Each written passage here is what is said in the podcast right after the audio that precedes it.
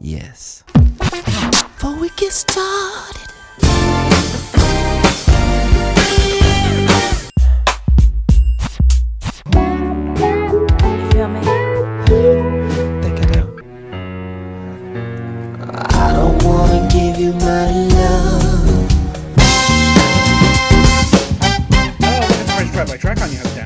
Going to be talking about Te Amo Corazon from 3121, recorded sometime in 2005 at Paisley Park and released on the 13th of December 2005, uh, not as a single, um, and then released again as a single um, a few months later. So. Um, not just like a, a single. I don't know why Prince did that, but he released it as a single in different territories. But the earliest it was available was the 13th of December 2005. On the track, it is Prince, it is CC Dunham, Josh Dunham, uh, Ray Monteiro, Ricky Salas, and uh, Herbert Urena. Um, I'm assuming that's how you say his name. The track is uh, 3 minutes 37, and joining me to talk about today is uh, Elliott Wallace. Hello, Elliott Hello, hi. obviously in Spanish, uh, this means "I love you, sweetheart." Um, which, considering that we also have on this album a song called "Fury," which I feel is a little bit more about the relationship that Prince was currently in. Um, this this feels like a kind of uh, like a sweet kind of hangover from maybe when he hadn't fallen out with his uh, wife.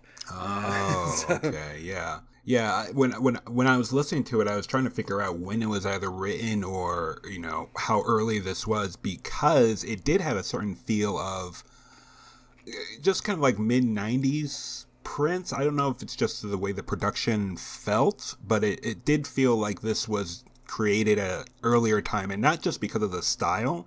But it just had a Yeah. certain feel like it was a decade earlier than it was released. I think I think that the uh, Clare Fischer strings help a little bit with that as well. Hmm. Um, you know, apparently those strings were done sometime around June 2005. Okay. Uh, so I feel this is still just before Prince was divorced from uh, from his wife. Uh, I think they split up towards the end of 2005, and then uh, you know the following year they were um, they were living in different parts of the country. Yeah. she was living in Toronto, he was living in California, and then the divorce was finalized a year after that. So. Uh, this feels like maybe it's just the very end of their relationship, maybe when this came about um, you know, and uh, and so I mean, I, I haven't even said the genre yet, but it it kind of feels like a you know like kind of a, a mid tempo like ballad. Yeah. Um, and like I said, you ha- you've got those like Clare Fischer strings, uh, along with kind of like the guitar and uh, I don't know, like it's uh, you know it's a, it's a nice it, like the production's really sweet. Yeah, like, Like, uh, it's very, a know, Latin kind pop of- kind of uh, track.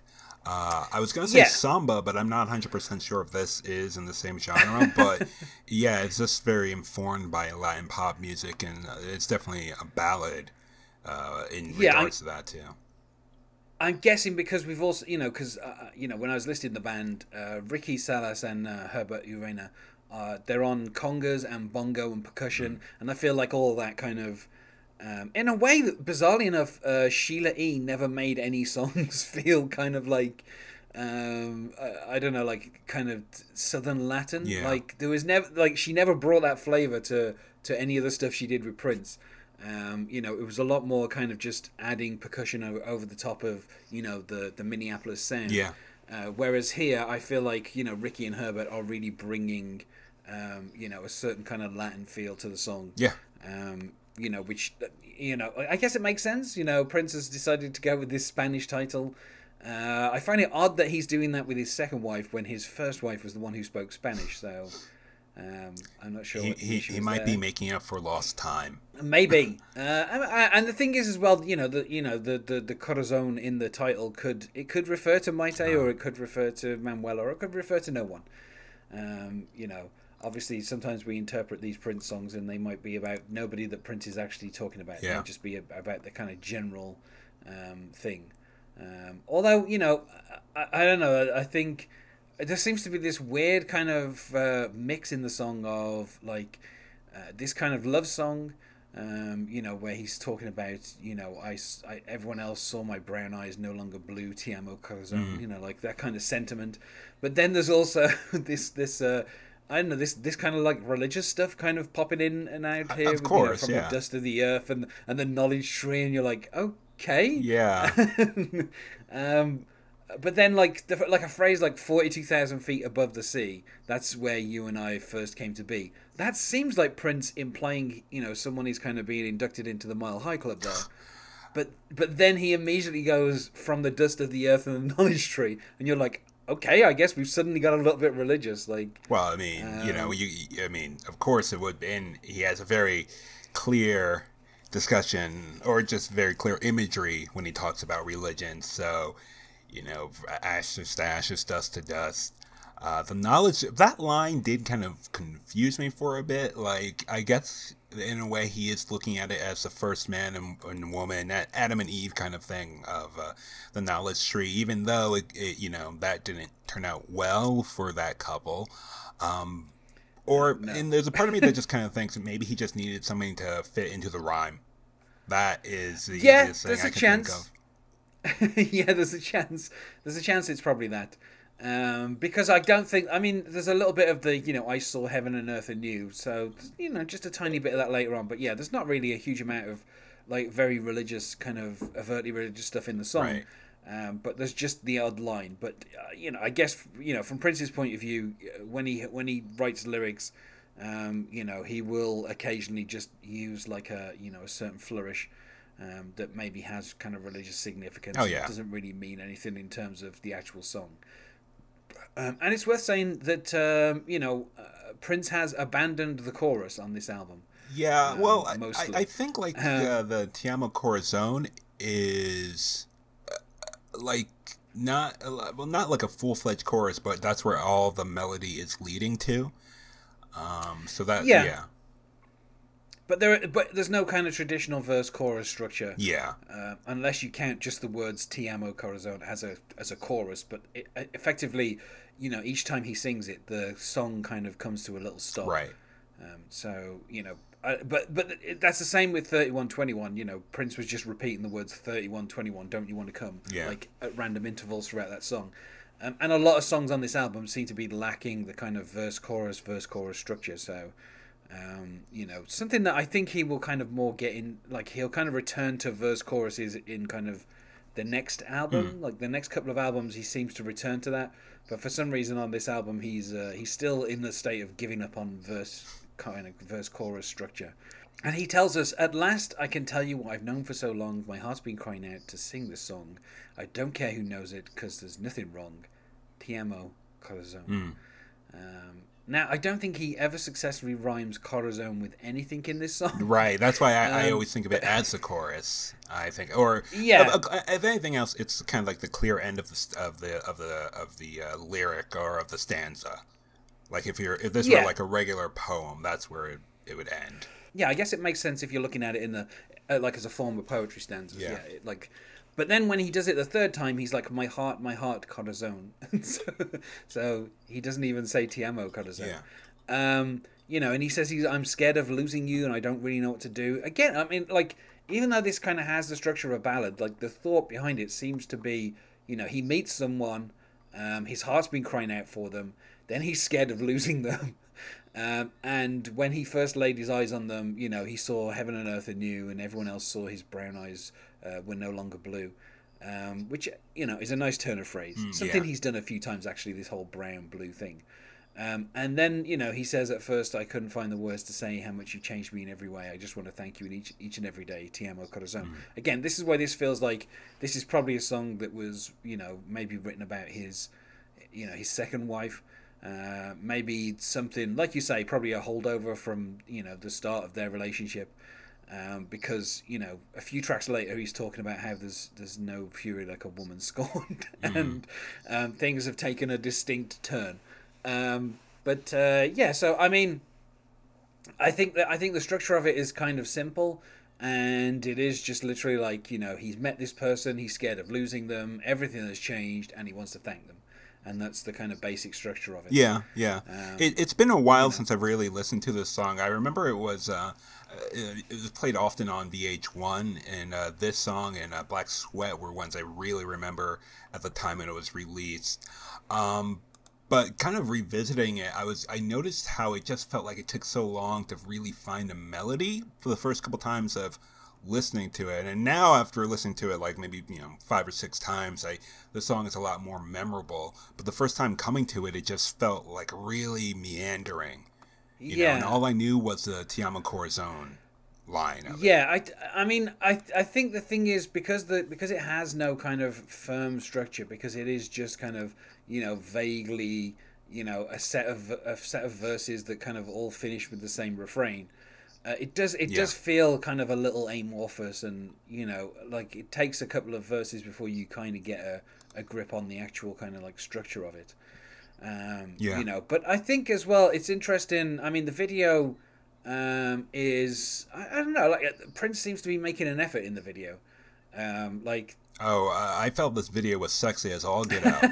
this was the video. Just watching it again, I was like, oh, this is this was as sexy as all hell. That's how I'm feeling about this song. yeah, and I think I think as well. It's you know Prince. uh, You know in the video you have uh, Mia Maestro. Um, you know who is a an Argentine actress. Um, who people may re- remember her from? Um, I think she was in a couple of seasons of Alias.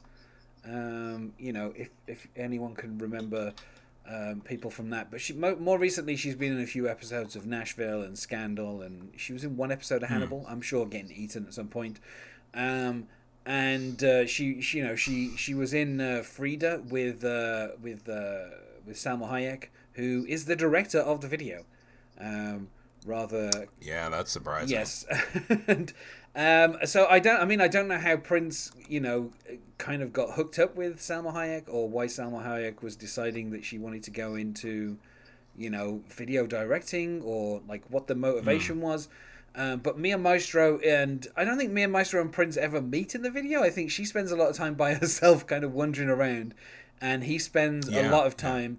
Um, let's let's say this: the last time we saw Prince in videos, he had probably the worst haircut he'd ever had, with a, like a, a, a ton of little kind of like ponytail things going on.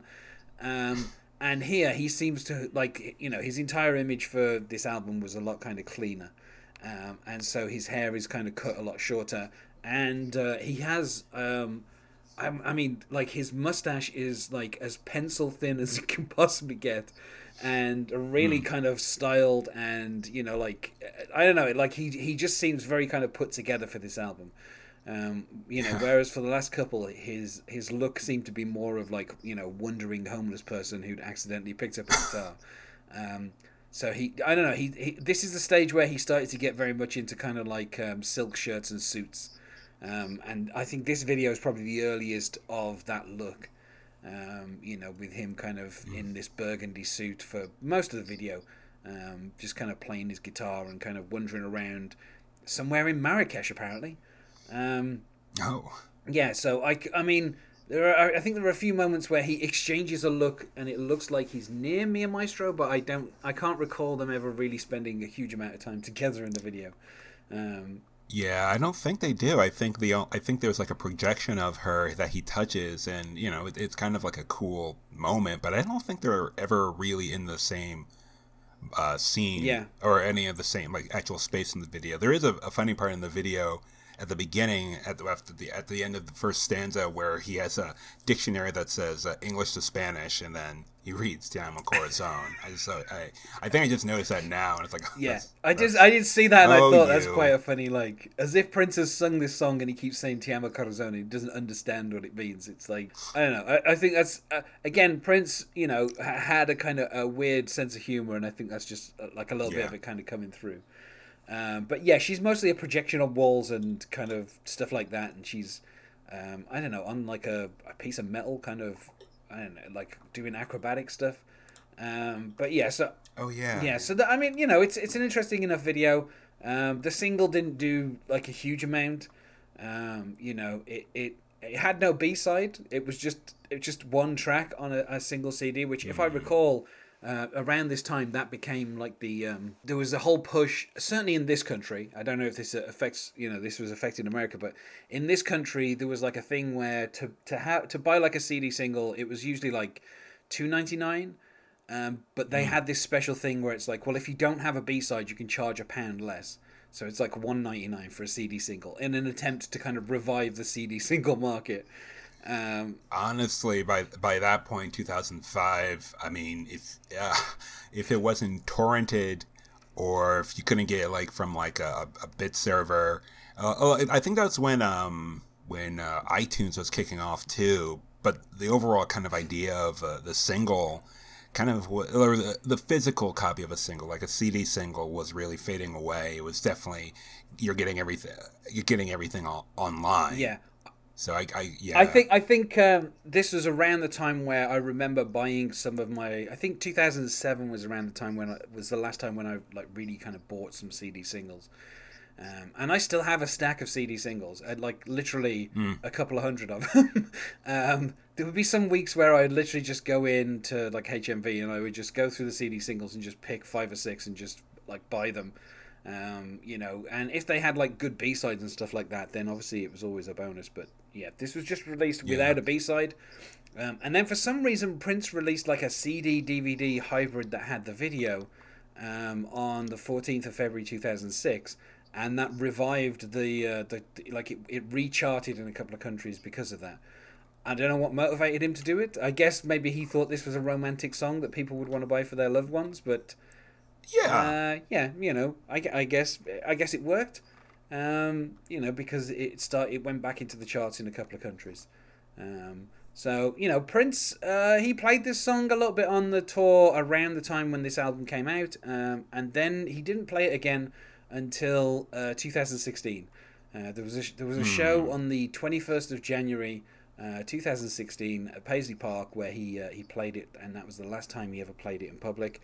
Uh, and I think obviously maybe the choice to play it on the 21st of January, the the 21, um, and this is his 31st album, so maybe he was, uh, I don't know, playing into that a little bit. I'm not sure, um, but uh, yeah. So you know, he it's not like it was a song that he played all the time, um, but it's nice that there was like one final appearance uh, before you know before he died.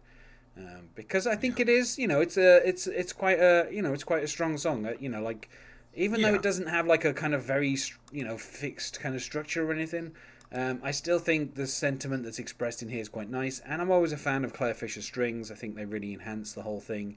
Um, and again, I think you know whatever Ricky and Herbert are bringing, they kind of they do bring this kind of Latin flavor that you know Prince rarely kind of goes for the, for the kind of South American sound. Like um, maybe if he'd have like been a bit more kind of clever, he would have done like an entire album of Spanish songs. maybe he could have Oh, kind of yeah. conquered the Spanish charts and maybe revived his, you know, maybe kind of revived his fortunes in South America or something. Um, but as it is, I, I feel like there's very few songs that he ever actually did kind of in Spanish. Uh, which, of course, like No, I said, yeah. a bit of a surprise because Mayte was the one who spoke Spanish, not his second wife. So um, I don't know. Maybe this maybe this is one of the things that led to the divorce, where he's like, stop, she stop singing songs in Spanish for your other wife. Um, so for me, I would say uh, four out of five. Um, you know, I think it's Yeah, definitely a four out of five on my end. yeah. I think it's It, it it also kind of grew on me a little bit. Like the first time I heard it, it's like, eh, maybe a three, even though it's kind of Prince coming back. But hearing it over over again, you know, the uh, mere exposure effect definitely pushed me to a, a four. So. I feel like we said about as much as we can about Te Amo Corazon. So uh, let's go to plugs. Is there anything that you wish to plug? Yep, you can follow me on Twitter at eh wallace. And you can find us on Facebook at Prince Track by Track or on Twitter at Prince Podcast, or you can email us, not sure why you would, at princetrackbytrack at gmail.com. Thanks once more for being my guest here, Elliott. Thank you very much. Gracias. Otherwise, adios.